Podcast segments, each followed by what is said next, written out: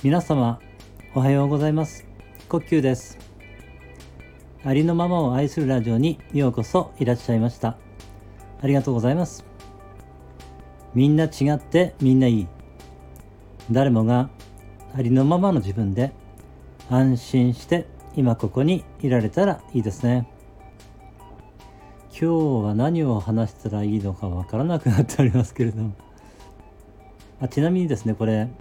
えー、っとあの寝ながらいつも話してるんですけれどもまあ寝ながらの割には声は出てるんじゃないかなと思ってるんですけれどもえー、っとですねちょっと今座ることがあんまりできなくてですねえー、座って話してることが、まあ、できないんでまあ寝ながら話してるんですけれどもうん自分がこうできることっていうのはうんすごい限られてるんですよね。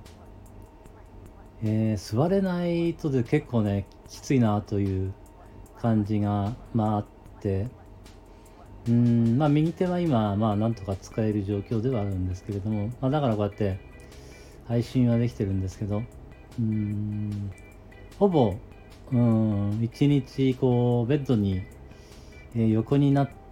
てねなきゃならないというかちょっとえー、座れないんでね。まあ寝返りを打つことはできるんですけれども。うん。そうですね。まあ何かをねこう聞く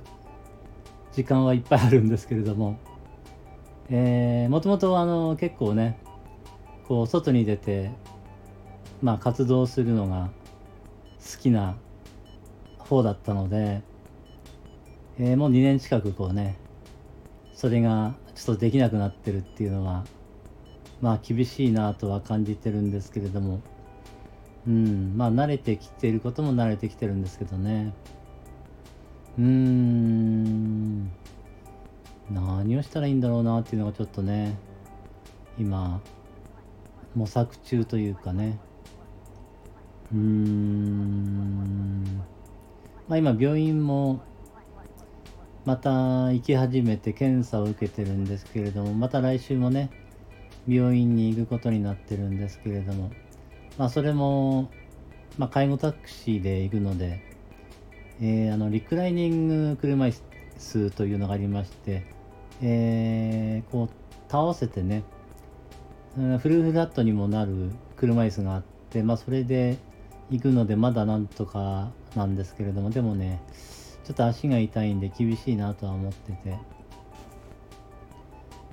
まあでもこの状態にも、えー、メリットがたくさんあるわけで、えー、それをねデメリットと同じだけ見つけることができたら、えー、感謝に変わるはずなんですよね。まだそこまで言ってないんですけれども、えーどんな状況であっても感謝はできるはずなんですよね。えー、そうですねそれができたらうんこれで良かったんだと思えるようになるんだと思います。まだその境地にはなってないのでね、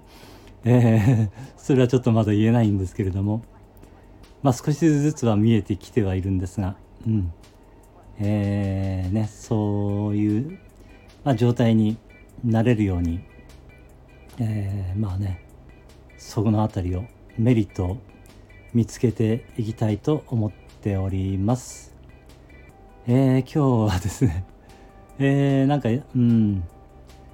弱音を吐いてしまった感じになりましたが、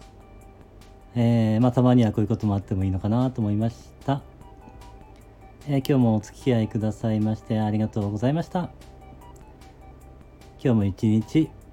皆様の人生が愛と感謝に満ち溢れた素晴らしい一日になりますように応援しています。ありがとうございました。ではまた